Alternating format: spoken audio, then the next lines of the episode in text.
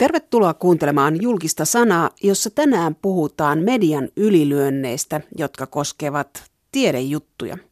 Täällä studiossa on kolme tohtoria. Ulla Järvi, Tiina Raevaara ja Tuukka Tammi.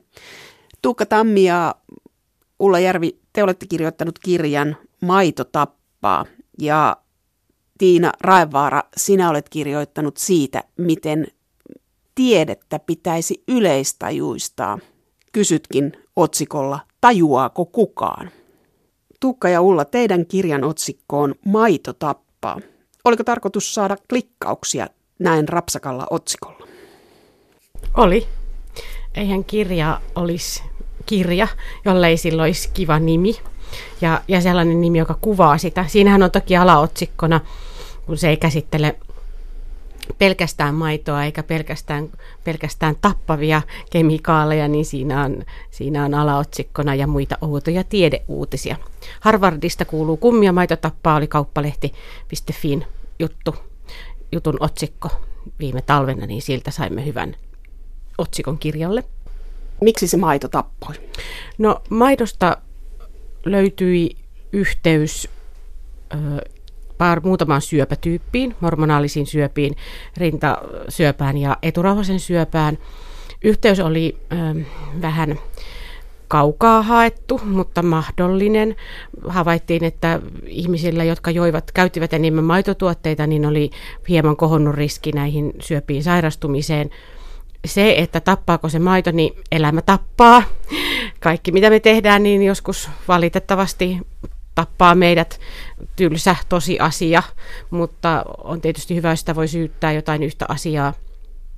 Ja, ja tota, tämä yhteys kun oli löytynyt, niin siitä toimittaja sitten katsoi, että hän voi täydellä syyllä sanoa, että maito tappaa, koska nämäkin syövät voivat joissain tapauksissa johtaa kuolemaan.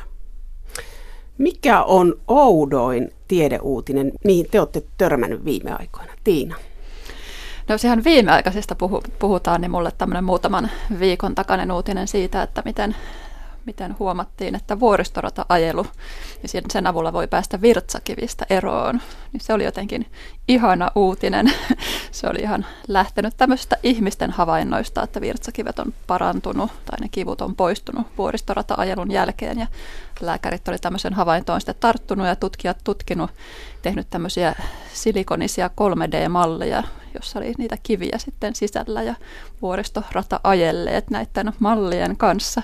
Ja tosiaan tehnyt tämmöisen havainnon, että, että näin voin käydä, että se jotenkin se kääntely kääntely siellä vuoristoradassa sitten ohjaa se virtsakiven pois sieltä tiehyöstä. Oli vielä joku tällainen ero, että kannattaa istua vuoristoradassa siellä takaosassa, että etuosa ei ole yhtä tehokas.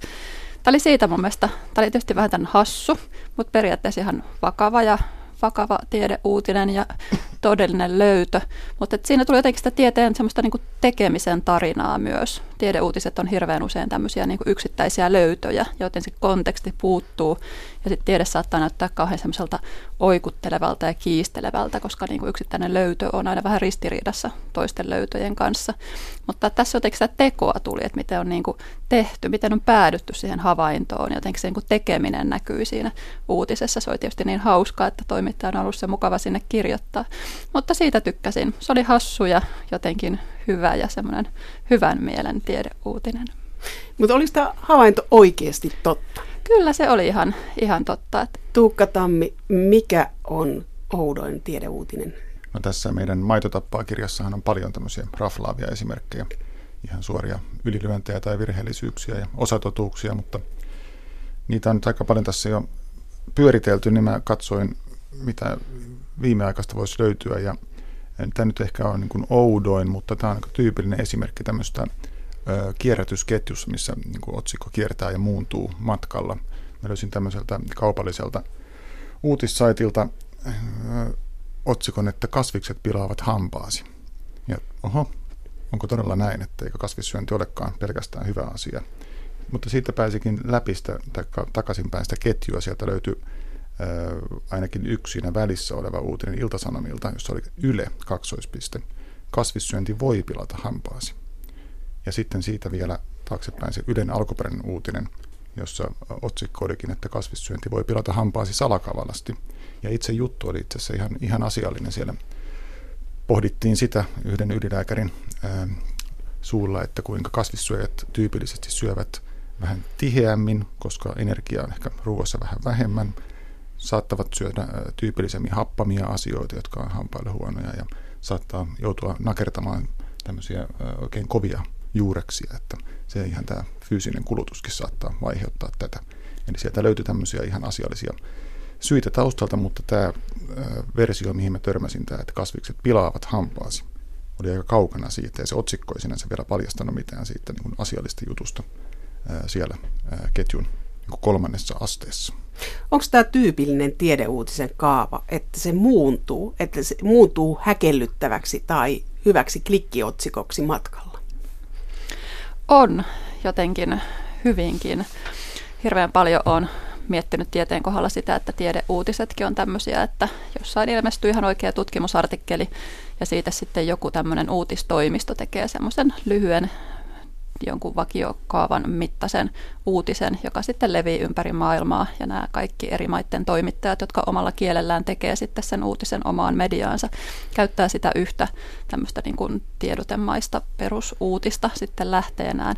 Että tiedeuutisten kohdalla usein sellainen periaate, että mentäisiin katsomaan se alkuperäinen lähde ja se ihan niin kuin ensimmäinen julkaisu, niin se jostain syystä ei niin kuin, sitä ei käytetä tai, tai se niin kuin unohtuu siitä matkalta. Ja helposti tulee just tällainen niin kuin rikkinäinen puhelin, että sitten se semmoinen korkeasti sivistynyt ja kokenut toimittaja, mutta jollain tavalla niin kuin tiete- tieteellistä ymmärrystä on niin paljon, niin tekee jonkun pienen väärin ymmärryksen ja sitten se levii kaikkiin näihin, näihin sitä tiedotetta tai uutis, uutissähkettä varjoiviin toimituksiin. Ja jotenkin se tieteen kohdalla korostuu. Tiede on vaikeeta. Just tämä alkuperäisen lähteen lukeminen voi olla hankalaa.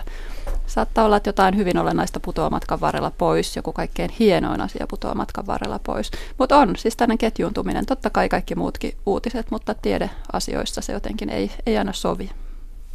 Ja siinä saattaa olla myöskin tämmöinen niin kuin sitä huonoutta vahvistava kehä, ikään kuin toimittaja saattaa ottaa niin kuin oikeellisuuden todisteena sen, että se on jo niin monessa paikassa, että hänen ei tarvitse sitä tarkistaa, koska se on jo pikaisellakin googlaamisella kymmenessä eri mediassa, joten sen on pakko olla totta. Plus sitten, mikä tässä oli tässä kasvissyöntipilaa hampaasi jutussakin selvästi, että jokainen yrittää tuoda siihen vähän jotain lisää, jotta ne niin perustelisi sen, sen tota, klikkaamisen ää, tällä kohtaa. Iltasanomat oli tuonut siihen huutomerkin ja sitten tämä nimeltä mainitsematon kaupallinen uutissaitti oli sitten niin kuin vetänyt sen ihan suoraksi, että se todellakin pilaa hampaasi eikä voi pilata hampaasi eikä paljastanut näitä niin kuin, taustalla olevia syitä. Mutta Ulla Järvi, sä oot tiedetoimittajien pääsihteeri ja sä oot myös julkisen sanan neuvoston jäsen. Neuvosto, joka valvoo median itsesääntelyä. Kuinka paljon tiedejuttuja tulee julkisen sanan neuvostoon? No niitä tulee aika paljon ja, ja lisääntyvässä määrin johtuu tietysti siitä, että, että ylipäänsä julkisen sanan neuvostolle tulevat kantelut on lisääntyneet. Ne lisääntyy kovaa vauhtia koko ajan. Julkisen neuvosto on ollut viime aikoina esillä hieman enemmän johtuen siitä, että, että siellä meillä on nyt uusi puheenjohtaja Elina Kronström ja semmoinen niin mediahuomio lisää kanteluita, mutta kaikki kantelut ovat lisääntyneet. Niin, niin mainonnan eettisen neuvostoon tulee lisää kanteluita, oikeusasiamiehille tulee lisää kanteluita. Ihmiset on kovin tietoisia omista oikeuksistaan. Minkälaisista tiedejutuista kannellaan? Kaikenlaisista kannellaan. Kannellaan tutkijaan kohdistuvista epäluuloista, siitä, että tutkija katsoo, että häntä on kohdeltu väärin jutussa, siteerattu väärin tai, tai hänen, hänet on asetettu hänen maineensa kyseenalaiseksi. Sitten kannellaan siitä, että, että voiko olla kyseessä tekstimainonta, tieden saavutukset on, on aika usein myös tuotteita ja ne taas kiinnostaa, u- uudet tuotteet ovat uutisia ja ne kiinnostaa toimittajia, niissä tehdään juttuja. Ja sitten kannellaan ihan perinteisistä kunnon tiedekiistoista. Kumpi on oikeassa ilmastonmuutoksessa tai, tai, tai voiko homeopatia oikeasti hoitaa sairauksia? Mutta siihen hän ei voi ottaa kantaa, vaan siihen pitää, että miten tämä juttu on oikein, vai mitä siinä tapahtuu? Joo, se onkin kyllä hyvä, se on oikeasti hyvä kysymys. Julkisen neuvosto perinteisesti ilmoittaa aina päätöksissään, että se jättäytyy tiedekiistojen ulkopuolelle. Mutta nyt juuri vastikään tulleessa päätöksessä ja kantelussa, joka käsitteli jälleen kerran kauppalehti.fiin terveysjuttua, jossa, jossa tota ensimmäinen otsikko totesi, että hermomyrkkyä hammastahnassa, kysymysmerkki, syöpää, autismia, aivovaurioita kolme pistettä joka sitten muunnettiin myöhemmin muotoon, että tutkijat väittävät kaksoispiste hammastahnan fluori voi heikentää lasten älykkyyttä. Ja vielä kerran se korjattiin muotoon, tutkijat huolestuivat fluorin vaaroista. Tässä otsikkaa liudennettiin koko ajan. Tämä oli tämmöinen käänteinen vaihtoehto tiedeuutisista, miten käy, kun siitä todettiin, että, että, että nyt mentiin metsään ja pahasti, niin siitä nyt tämä oli mun mielestä kyllä julkisen sanan neuvostolta aikamoinen linjapäätös, kun nyt todettiin, että, että tämmöinen uutinen rikkoo journalistin ohjeita, rikkoo totuudenmukaisuuteen pyrkimistä.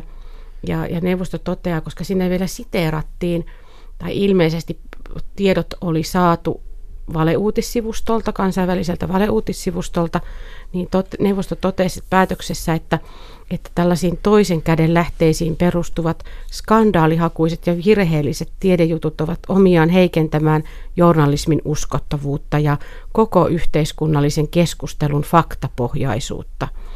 Ja sitten todettiin vielä, että erityisen vahingollista on julkaista tiedeuutisena materiaalia, joka ohjaa yleisöä tekemään oman tai lastensa terveyden kannalta vääriä valintoja. Niin tässä kyllä astuttiin nyt jo siihen, että otetaan kantaa, että joskus tiede, tiedeuutisen se asia sisältö lähtökohtaisesti voi olla väärin. Fluori on tietenkin isoissa, isoina pitoisuuksina varmasti myrkyllistä, mutta että, että kuinka suoriksi voi mutkia vetää perustellen, että no voihan se olla jossakin kohtaa ehkä kenties vaarallista, tai että tätä ei ole vielä tutkittu riittävästi. Niin tässä nyt kyllä annetaan, annettiin langettava siitä pelottelusta ja, ja siitä, että tietolähteet – tietolähteitä oli käytetty väärin ja vääriä tietolähteitä. Eli tämä oli aika iso linjaus siitä, että millaisia tiedeuutiset voi olla ja kuinka paljon voi oikaista. Joo, mun mielestä oli iso linjaus kyllä. No mistä tämä johtuu, tämä median oikominen? Tuleeko se siitä, että klikkauksista, se on se yksinkertaisin selitys, että halu, halutaan klikkauksia ja halutaan hämmentää, halutaan herättää huomiota, vai mikä, mikä siinä on syynä? Tiede on totta toistaiseksi. Meillä on paljon tieteellistä, tutkimusta, joka saattaa nopeallakin aikavälillä muuttua. Toiseksi totuus, totuudet muuttuu. Sitten suomalaiset tiedotusvälineet noudattaa hyvinkin rautaisesti edelleenkin journalistin ohjeita. Eli meillä ei voisi kuvitellakaan, että meillä mentäisiin tämmöiseen Brexit-tyyppiseen tilanteeseen niin kuin Briteissä, että, että ihan arvovaltaiset tiedotusvälineetkin julkaisee ihan hölynpölyä. Meillä, meillä on tähän, tähän oikeellisuuteen tai totuudenmukaisuuteen sitouduttu niin vahvasti, että meillä myös iltapäivälehdet noudattaa journalistin ohjeita. Nytkin kun Iltalehti sai langettavan tuomion, niin se julkaistaan kokonaisuudessaan myös paperilehdessä. He tekevät sitä todella suoraselkäisesti. Se tekee meillä virheitä, tai oikaisuja, kun ihmiset on inhimillisiä, toimittajat on ihmisiä, tehdään virheitä, oikeastaan mutkia suoriksi, vähän liiotellaan, ker- kertautuu, voi olla tiedotteissakin alun perin vähän yliopistojen tiedotteissakin hieman liioittelua ja, ja sitten unohdetaan niitä kysymysmerkkejä. Mä aina yritän sanoa ja itsekin muistaa, että luojan kiitos, meillä on oikaisuja lehdissä tieteellä ja journalismillahan on hirveän paljon yhteisiä arvoja. Totta kai perusasetelma on se, että pyritään kertomaan niin kuin mahdollisimman totuudenmukaista tietoa ja on tämmöistä itsesäätelyä ja plagioinnin vastaisuutta ja tämmöisiä niin kuin yhteistä, yhteistä etiikkaa. Mutta joku sellainen perusolemus on sitten loppujen lopuksi vähän erilainen, että tiede on jotenkin tämmöistä niin kuin hidasta ja itseään täydentävää ja semmoista niin kuin vanhalle tiedolle rakentuvaa. Ja suurin osa tieteellistä tuloksista on sillä tavalla tylsiä, että ne ei niin kuin muuta kauheasti sitä tieteen kuvaa maailmasta. Ne vaan vähän täydentää sitä, ne varmistaa sitä ja jotenkin tiede pyrkii semmoiseen niin kuin kauheeseen konsensukseen. Ja sitten taas journalismi on tämmöistä, niin kuin, että se tykkää kertoa poikkeavuuksista ja, ja että jotain, jotain niin kuin ihan uutta on. Ja tiedeuutisissa tietysti näkyy sillä tavalla, että semmoiset niin kuin poikkeamat ja merkilliset löydöt, niin jotenkin on yliedustettuina tiedeuutisissa. Että semmoinen, että joku löytää jotain, joka pelkästään vaan tukee vanhaa tietoutta, niin eihän se niin kuin toi, toimittajan mielestä lainkaan kiinnostavaa. Että, että joku sellainen niin perusoletus siinä, että mikä, mikä tiedettä, mitä tiede tuottaa, minkälaista tietoa mikä sitten journalismia kiinnostaa, niin se ehkä näkyy just siinä, että tavallaan tutki, toimittajat mielellään sitten nostaa niitä semmoisia omituisia, vähän ehkä epäilyttäviä, ehkä vähän huonosti tehtyjä tutkimuksia esiin. Ja sitten ne tuottaa semmoisia oikaisutarpeita, että joku tällainen niin kuin perus, perus semmoinen olet, niin kuin suhtautuneen maailmaan, siellä on tois, toisenlainen. Joo, täytyy nyt kuitenkin suomalaisen median puolesta sanoa se, että nämä ihan täysin pielessä olevat jutut on kuitenkin pieni vähemmistö ja poikkeus, mutta aika iso osa taas on sellaisia, joissa otsikko on jotenkin selvästi klikkiotsikko tai taikka räväkkä ja itse juttu sinänsä on ihan ok kunnossa. Tämä on ehkä semmoinen yleisempi ilmiö ja siinä voi sitten pohtia tätä klikkiotsikoinnin niin kuin etiikkaa, että milloin se on perusteltu ja tämmöinen myyntiotsikko sinänsä hyvään juttuun ja milloin se on, menee itsessään överiksi. Et tota, niin kuin Tiina sanoi, että journalismin ja, ja tieteen teossa on yhteisiä asioita ja toinen tähän liittyvä, liittyvä juttu on tämä niin kuin eri näkökulmien niin kuin, ä, tuominen rinnakkain ja sitten sen pohtiminen, että mikä, mikä vetää niin kuin pidemmän korren, niin useinhan näissä on, vaikka olisi räväkkä juttu, että asia on näin huutomerkki, niin siellä on sitten se vastakkainen kanta, joka saattaa vaikka siinä jutun lopuksi ikään kuin osoittautua vahvemmaksi kuin se, mitä väitetään otsikossa. Mutta tänä aikana, kun somessa jaetaan ja luetaan usein pelkkiä otsikoita, niin ei välttämättä se jutun niin kuin ihan loppu kaneetti sieltä kenellekään tai suurille osalle tuu selväksi. Me toimittajia syytetään siitä, että me oikastaan, mutta toisaalta tiedeuutisoinnissa niin kyllä katsen voi kohdistaa myös yliopisto- ja tutkimusmaailmaan. Se tarvitsee julkisuutta ja myös tiedotteet on tuottanut aikamoisia tuloksia, miten asia on mediassa esitelty. Teillä on esimerkkejä tästä. Kertokaa niitä, mitä tapahtuu, kun tiedemaailma oikoo. No tässä meidän kirjassa viestinnän professori Esa Väliveronen kirjoittaa erityisesti tästä aiheesta ja lähtee siinä liikkeelle yhdestä brittitutkimuksessa, jossa on katsottu tosiaan tämmöisiä virheellisiä tiedejuttuja ja katsottu, että mistä ne oikein lähtee liikkeelle ja todettu, että aika usein – ehkä jopa useammin kuin toimittajan kynästä, ne on näissä tapauksissa lähtenyt yliopiston tiedotteesta, jossa on liioteltu jotain yksityiskohtaa. Jossain tapauksessa tietysti se voi olla jo sitä ennen tutkijan niin kuin näppäimistöltä lähtenyt se pieni liiottelu, kun oma tutkimustulos ei ollutkaan niin käänteen tekevä kuin hän olisi toivonut, niin voi tulla kiusaus pikkusen korostaa jotain yksityiskohtaa siinä. Ja tämä tietysti niin kuin tässä brittitutkimuksessakin se kertautuu taas ja vahvistuu sitten, kun jokainen ensin tutkija, sitten tiedottaja ja sitten toimittaja kaikki vähän vahvistaa sitä ja vähän räväköittää sitä. Ja on ihan tavallista myös, että tehdään vaikkapa terveyttä koskevaa tutkimusta ja se lehdessä sitten kuvitetaan ihmisten kuvilla. Ja todellisuudessa se tutkimus on kylläkin tehty hiirillä tai ehkä vasta solumaljassa. Mutta kun se hiiret ei ehkä olisi niin jännittäviä, jos niitä joka tiedejutussa aina olisi, niin, niin sitten se jätetään sitten ihmisten varaan. Mutta että kyllähän tietysti nämä tällaiset otsikot, että ollut palautusjuomana, ne on, ne on herkullisia, minkäpä sille voi, koska, koska sellainen yllättävyys on aina uutinen, ja jos jotenkin osoittautuu, että hitsi mä sittenkin voisin tämän perjantai- tai pikkulauan tai olueni tässä hyvällä omalla tunnolla napsaisa tai, tai vaikkapa vähän laskea siitä leikkiäkin. On tosi kiva, että, että meillä on alkanut ilmestyä myös sellaisia humoristisia tiedeuutisia, sellaisia tiedepakinoitakin. Että oli, on kauhean tylsää, jos meidän tiedejutut on jotenkin vakavia, mutta ne vaatii suurta taitoa kyllä tehdä hyvä klikkiotsikko, joka on jotenkin tasapuolinen.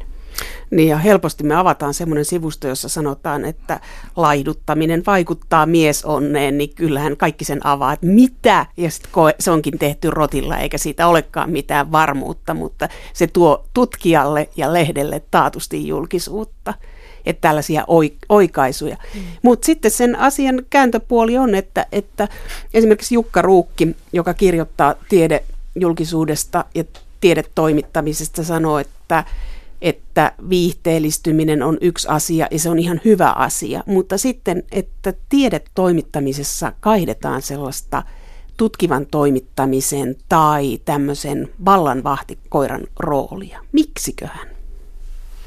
No kauhean tärkeää on muistaa, että yliopisto niin kuin tiedon lähteenä, tutkijat tai yliopiston tiedottajat tiedon lähteenä, niin pitkälti se rupeaa olemaan samanlaista PR-työtä kuin vaikka minkä tahansa yrityksen viestintäosastolta osastolla tehdään.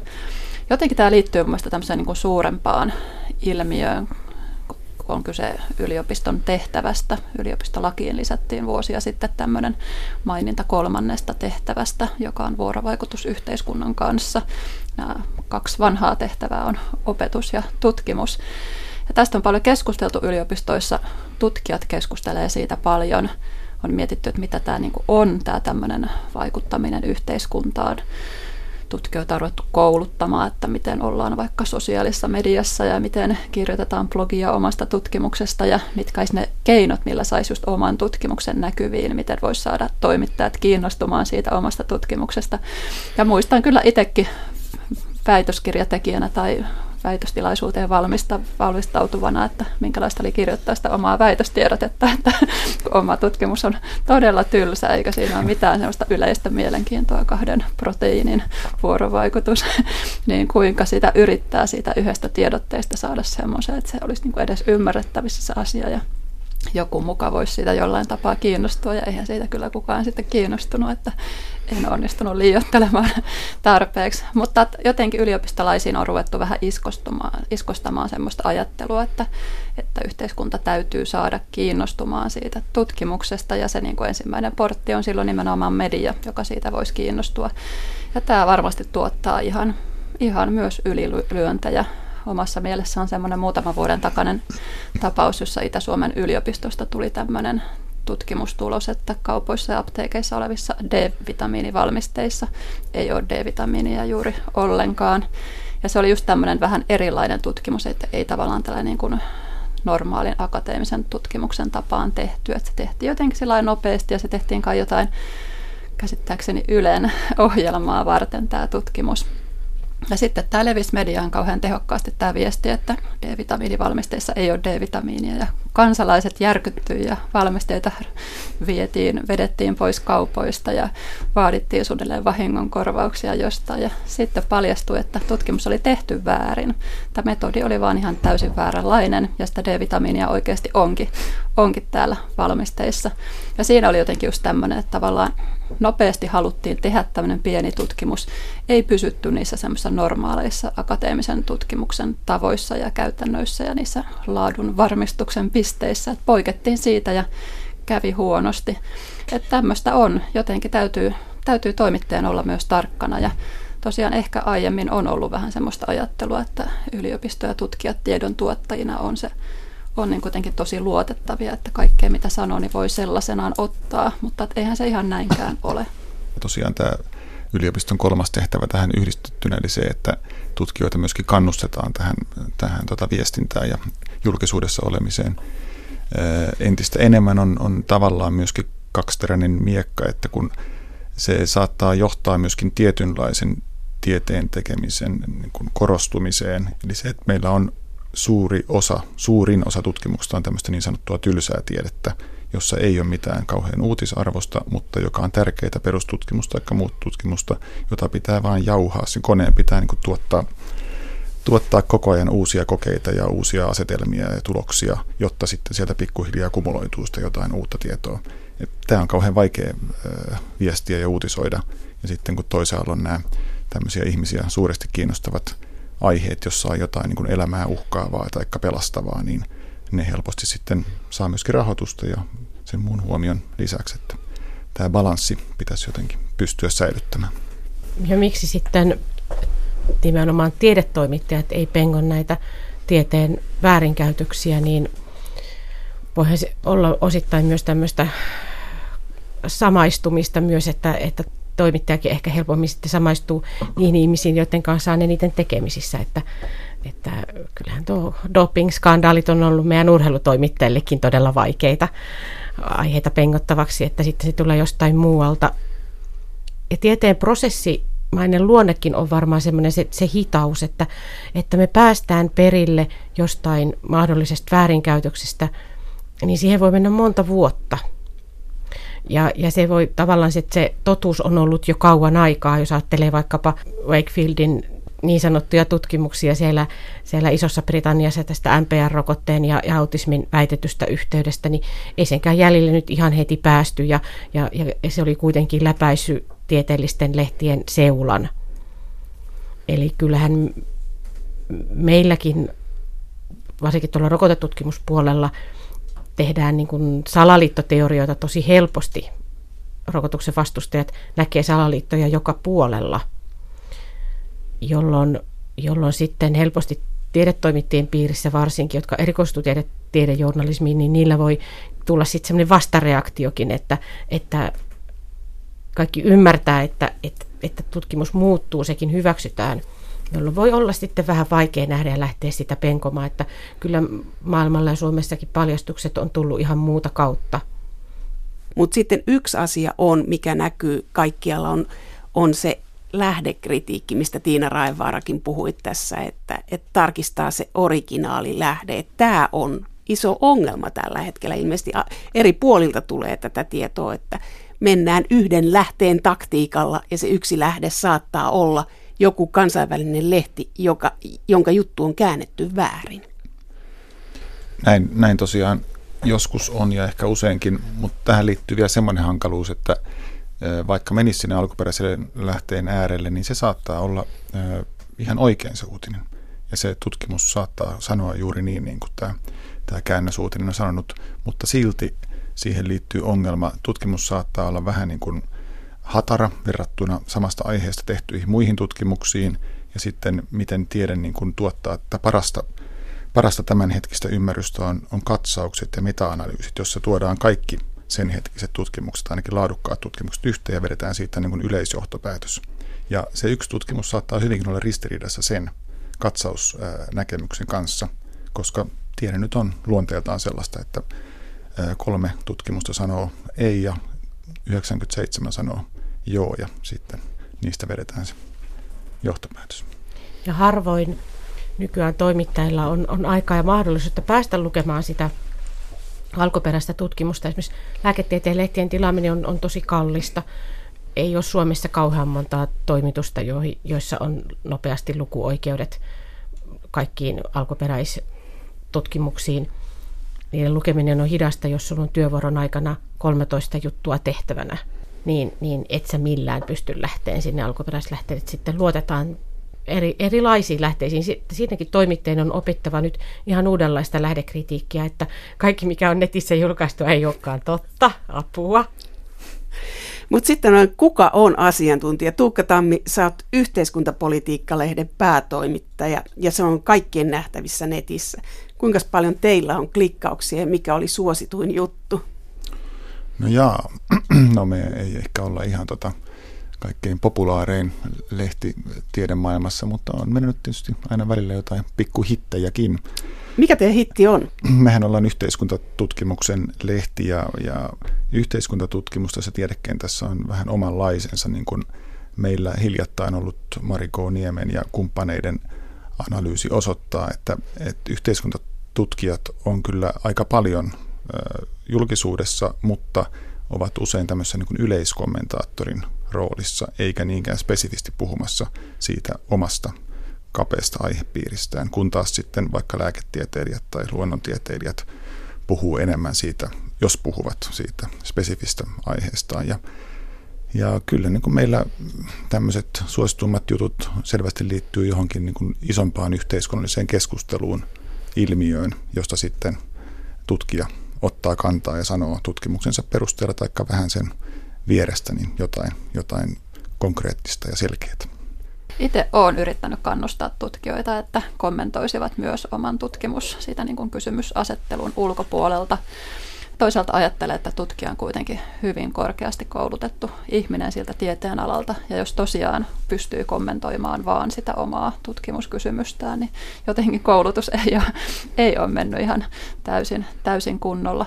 Ja sitten toisaalta kaikki tänne vähän viihteellinen, kun minäkin kovasti tykkään viihteellisyydestä tieteen parissa, että usein vähän saatetaan haukkua tutkijaa, jos tutkija vaikka mennyt kommentoimaan toimittajille, että näyttävätkö dinosaurukset nyt oikealta tässä uudessa Jurassic Parkissa, että mitä se tutkija nyt tollaisia menee kommentoimaan, niin kyllä mä tykkään. Mun mielestä se on ihan hyvä. Kyllä tutkijan ja sen tieteen kannattaa niin kuin näkyä muillakin elämänaloilla, että se liittyy kuitenkin niin moneen ja sitä hyödynnetään tiedettä monenlaisissa asioissa, niin kyllä se tutkijakin sinne kuuluu kuuluu, että, että sillä tavalla kyllä haluaisin rohkaista. Ja sitten tiedostaa just sen eettisyyden, että toisaalta toimittaa oman, oman etiikkansa ja tutkia oman etiikkansa ja, ja sitten myös se ajatus, että tiede on just potentiaalisesti tavallaan vaarallinen uutisten aihe, että just tämmöiset isot terveysasiat, joiden terveysuutiset, joiden perusteella ihmiset oikeasti tekee päätöksiä.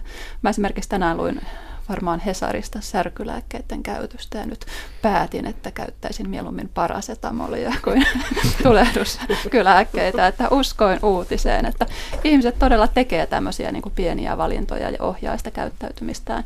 Nyt täytyykin olla tarkka. Pitää olla sekä tutkijan, yleistajustavan tutkijan, että sitten aiheesta kirjoittavan toimittajan tosi tarkka. Joo, ehkä tässä niin kuin varovaisuudessa on myöskin niin kuin semmoinen semmoinen tota, raja, että tämmöiset niin kuin nice to know-tyyppiset tiedejutut, niin niissä saa vähän revitellä enemmän se, että miltä dinosaurus oikeasti näyttää tai, tai joku, joku tota, avaruuteen liittyvä juttu, jolla on niin ihan suoraa heijastusvaikutusta meidän päivittäiseen elämään versus sitten tämmöinen terveysvalintatyyppinen asia, josta uutisoidaan pieleen, niin se vaikuttaa ihmisiin, puhumattakaan sitten jostain poliittisen päätöksenteon kysymyksistä, joku yhteiskuntatutkimuksen uusi, uusi tota, empiirinen tulos, että, että näyttääkin olevan näin, että jolloin suoraan johdetaan siitä, että pitäisi muuttaa politiikkaa näin, niin siinä, että miten se sekä tutkija että toimittaja asettaa sanansa ja mikä on niin kuin asiantuntemusta ja tutkimukseen liittyvää, mikä on taas niin kuin poliittista mielipidettä, niin nämä pitäisi jotenkin aika tarkasti erottaa, jotta ollaan niin kuin tietoperustaisesti liikkeellä. Sitten on yksi sellainen, joka on tullut jäädäkseen, on datajournalismi. Ja siinä käytetään tilastomenetelmiä, niin se ei olekaan ihan niin päivänselvää, kun me ajatellaan, että okei, tässä on nyt tilasto ja sitä voidaan lukea, että se on eksaktia tiedettä. Minna Ruckenstein, joka on kulttuuriantropologi ja, ja kulutustutkija, niin, niin käsittelee tässä kirjassa tästä, tätä datajournalismia ja ja niin kuin kaikilla elämän aloilla, niin jotkut asiat aina tulee niin kuin kauhean muodikkaiksi. Niistä tuli oikeasti muotia. Nyt tuntuu, että meidän, meidän journalismin kentällä niin tämä datajournalismi on semmoista. Siinähän pelataan koneilla ja vähemmän tunteilla ja, ja, ja siinä on paljon sellaista, joka, joka tietyn sortin toimittajia kovasti kiinnostaa ja saadaan valtavia lukuja ja, ja suuria aineistoja ja sitten ajatellaan, että no ahaa, niin se totuus on siellä, missä on se suuri aineisto. Tässä mm, muutama vuosi sitten oli esimerkiksi artikkeli, jossa jossa tota, löydettiin Suomen onnellisin kunta ja sitten se paljastui, että se oli pieni kunta Turun kupeessa ja, ja, siellä oli vähän terveysongelmia, kun siellä ei ollut edes omaa terveysasemaakaan, koska kaikki oli töissä Turussa ja ne kävi siellä, siellä. Ja sitten siellä oli oma pieni lukio, jossa käytiin ja siellä oltiin, se nosti sitä kunnan koulutusastetta ja, ja, ja siellä oli jotenkin, se oli paljon omakotitalotontteja, jolloin sitten niin kuin ne, joilla oli varaustaa se omakotitalotonttia rakentaa ne Turussa käyvät ihmiset, niin, niin niiden mitkään niin kuin tällaiset ongelmat eivät näkyneet siinä pikkukunnassa. Ja sitten siellä oli ikään kuin asiat hoidettu myös niin kuin hyvin. Se oli ihan dataa, se oli ihan totta, mutta ei se koko totuus ollut. Eli käytetään tällaisia tilastoja kertomaan jotain, mitä ne ei todellisuudessa kerrokaan. Ja sitten oli, siinä oli myös tämmöinen, että flunssa-aallosta sen perusteella, miten ihmiset olivat Googlesta hakeneet tietoa. Ja keskustelleet ja kuinka monta kertaa mainittiin sana flunssa. Ja sitten havaittiin, että ai niin, voihan se olla niinkin, että, että jos joku julkis on kertonut Twitter, twi, omassa twiitissään, että, että, että olen nyt ehkä, ehkä mulla taitaa olla flunssa, niin, niin se Brad Pittin tai Angelina Jolien flunssa tai avioero, niin, niin se kyllä lisää twiittien määrää virtuaaliavaruudessa todella paljon, että, että se ei todellakaan tarkoittanut sitä, että ne liikkuisi niin paljon tai että jonka, jonka Minna Rukkestain tuo siinä artikkelissa hauskasti esille, on, on tämä käsitys siitä, että, et, tai vankka totuus siitä, että kissa-ihmiset ovat, ovat älykkäämpiä kuin koira-ihmiset. Mihin se perustui? Koska kissa-ihmiset, tai ne, joilla oli kissa, niin... niin keskustelivat Suomi 24. Se keskustelivat Suomi 24 enemmän matemaattisista ilmiöistä ja matematiikasta. Kun, kun taas koira-ihmiset keskusteli tisseistä. Mutta tämä on tilastoitu. Kyllähän tilastojen tulkitseminen ja se, että mitä tilastosta voi saada irti ja mihin kysymykseen se oikeasti pystyy vastaamaan, niin kyllähän se on niin vaikea laji, että se on oma, ihan oma tieteen alansa, että tavallaan ei toimittaja pysty koskaan käsittelemään isoa aineistoa niin kuin, niin kuin tutkija pystyy ja tästähän, tämmöisestä ilmiöstähän on puhuttu, että tämmöistä niin tutkimussanaa ylipäätään on ruvettu käyttämään aika huolimattomasti, että, että se, että jos toimittaja nyt aineistosta hakee, hakee jotain ja tekee sitä jutun, niin sehän ei tutkimus vielä missään nimessä ole. Joku tämmöinen ajatus, että kaikki tämmöinen hieman syvempi pohdinta tai vähän isomman aineiston käsittely muuttuisi tutkimukseksi, niin siinä, siinä kannattaa tarkkana, että tavallaan ei, ei puhu tutkimuksesta tai tieteestä silloin, kun kysymyksessä ei semmoinen ole. Rokotteet ja ruoka on sellaisia, jotka herättää keskustelua ja ne, ne on tiedeuutisten kärkipäässä terveys ylipäätään. Mitkä on vähemmän kansantajuistettuja tieteen aloja? Kemisti Lankoni aina sanoo, että kemiasta ei uutisoida. Tai jos uutisoidaan, niin mennään sitten vähän pieleen tai vedetään liian pitkälle meneviä johtopäätöksiä. Ja hän ei kelpuuttanut tätä ollut palautusjuomana niin kemia- sehän, sehän kemialliseksi oli, tutkimukseksi. Oli tuota, kemian laitokselle tehty gradu, joka itse asiassa ei tutkinut tätä palautusjuoma-ominaisuutta lainkaan. Niinpä, näin se juuri käy.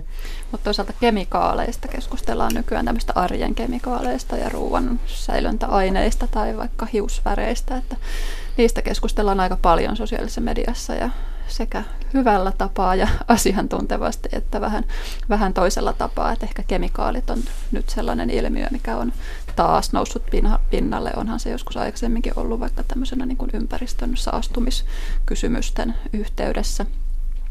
Oli jotain hämmästyttäviä aiheita, jotka tuntuu kiinnostavan, niin kuin tähtitiede.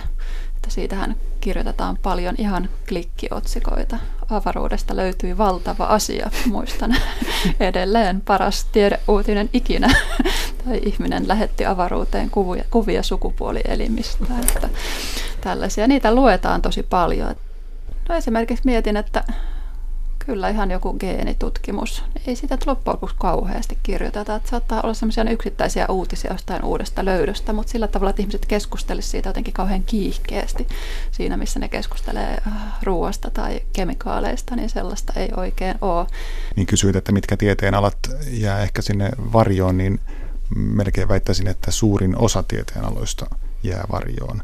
Ja lähinnä se on tämmöinen top 5, top 10 tieteet, jotka saa paljon julkisuutta, niin kuin lääketiede ja, ja ehkä avaruustutkimus ja jotkut muut, mutta ei niitäkään käsitellä mitenkään niin kuin kattavasti kokonaisvaltaisesti, vaan se on tyypillistä tämmöistä, jos nyt puhutaan tästä uutispuolesta, niin tämmöistä tiedon muruilla heittelemistä, eikä mitään niin kuin syvää, syvää katsaustyyppistä journalismia, jota sitäkin tietysti on, mutta tämä pitää muistaa, ettei, ettei näidenkään kohdalla ehkä se professori siltä alalta voi olla tyytyväinen tähän kokonaiskuvaan matematiikkahan on semmoinen, mistä, mistä ei keskustella, ja paitsi ne kissa-ihmiset mm-hmm. ehkä siellä, siellä netissä, että matemaatikot, ne usein, tosi usein ottaa puheeksi, että millä tavalla voisi just yleistajuista matematiikkaa, mitä löytyy.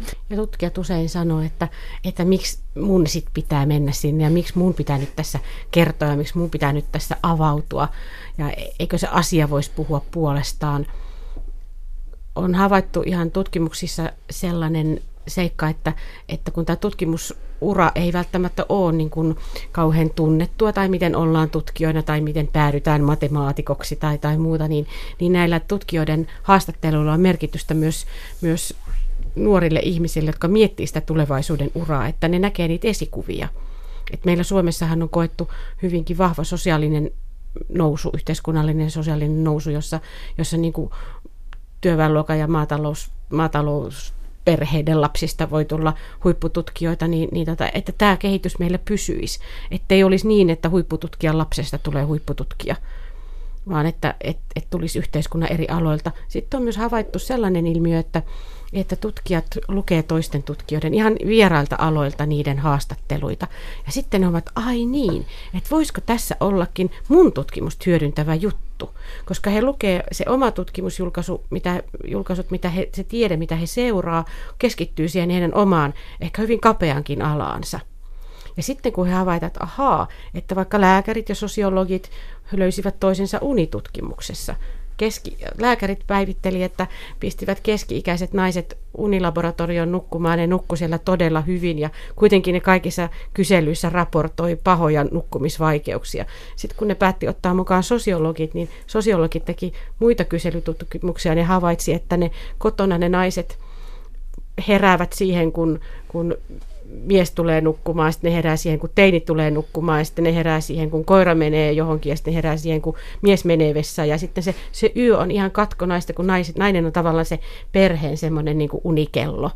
Ne pääsee unilaboratorioon, ne nukkuivat kuin pikku prinsessat siellä patjoillaan, kun ne tiesi, että kukaan ei häiritse mua. Mutta tähänkin vaaditaan sitä tieteiden alojen ylittävyyttä ja joskus ihan tavallinen media voi tuottaa tämmöisiä oivalluksia tieteenaloille, mutta sen median pitäisi tuottaa sitä yleistajuista tietoa tiedemaailmasta. Tiede kiinnostaa, se on äh, kaikkien barometrien mukaan tiedejournalismi kiinnostaa yleisöä suunnattomasti. Siinä on tämä uhka ja sitten mahdollisuus, ne on kiinnostavia ja sitten avaruus on jännittävää, dinosaurukset, historia. Mutta millaisena te näette tämän median roolin tulevaisuudessa? Minkälainen pitäisi median rooli tieteen yleistäjustamisessa olla? No jotenkin pitää muistaa se, että tämmöisiä niin yleistäjustamisen yleisöjä on tosi paljon. Niin kuin medioilla nyt on kaikilla omat yleisönsä ja ne käsityksensä siitä, että minkälaiset ihmiset sitä seuraa, niin tavallaan viedä sitä tiedettä just sinne niin, että eihän tiede ole mikään semmoinen niin kuin vaikka Helsingin Sanomien ja Suomen Kuvalehden juttu, että se on ihan yhtä paljon vaikka Seiska-lehden lukijoiden juttu. Että joku semmoinen, että viedään tiedettä sillä niin kuin omalla tavalla, sen median tavalla kaikille niille yleisöille ja kaikki tavallaan ansaitsee sen tieteellisen tiedon. Niin se on ainakin yksi, mutta tämmöinen niin hyvin moninainen käsittely, että tarvitaan myös sitä tutkivaa journalismia tieteen suhteen ja tieteen rahan käytön suhteen tai vaikka virkojen täyttämisen suhteen, että aina kun on ihmisiä tekemässä jotain, niin myös väärinkäytöksiä tapahtuu. Ja sitten toisaalta tarvitaan myös tämmöistä viihteellistä ja hauskaa tieteen käsittelyä, että paljon erilaisia tämmöisiä niin kuin rekistereitä, missä tieteestä puhutaan, niin semmoista toivon ja semmoista on jo nyt, mutta, mutta enemmän mahtuu ja toivottavasti säilyvät hengissä kaikki. Ja toivottavasti tutkijat oppis luottamaan toimittajiin, kun meillä on kuitenkin niin koulutetut toimittajat.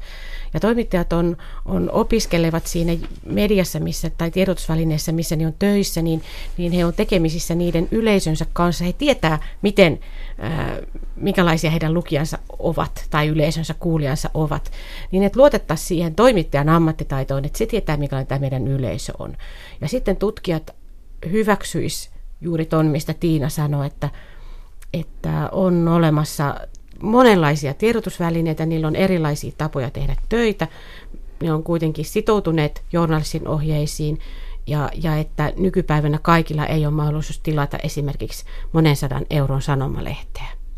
Että haastattelujen antaminen iltapäivälehtiin tai, tai paikallisiin ilmaisjakelu- ja kaupunkilehtiin, niin sitä soisin kyllä näkeväni paljon enemmän. Ja että sitten tutkijat lähtis mukaan, mukaan vaikka ihan tämmöisiin paikallisiin oman pikkukaupungin median kampanjoihin ja, ja juttusarjoihin.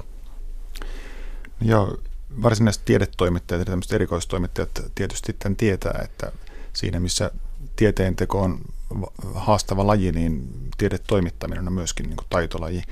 Ja pitäisi se muistaa, niin kuin Tiina tuossa muistutti, että, että tämä saattaa olla keskimääräistä hankalampi aihe, kun näitä juoksee siinä omalla näytöllä päivän mittaan uutistoimittajallakin edessä. Ja, mutta sitten kuitenkin samalla niin kuin, kunnioittaa sitä vastaanottaja lukijaa sillä tapaa, että tietää, että suomalaiset on aika korkeasti koulutettu kansa, että kyllä sinne voi kirjoittaa vähän vaikeammin kuin lapselle ja myöskin vaatia siltä jotain ja samalla vaatia itseltään ja, ja jopa ehkä siinä niin kuin jutun loppuun muistaa se, että tämä on niin kuin toistaiseksi totta ja, ja, ja tämä tieto saattaa joskus vielä muuttua ja jättää sen ikään kuin auki.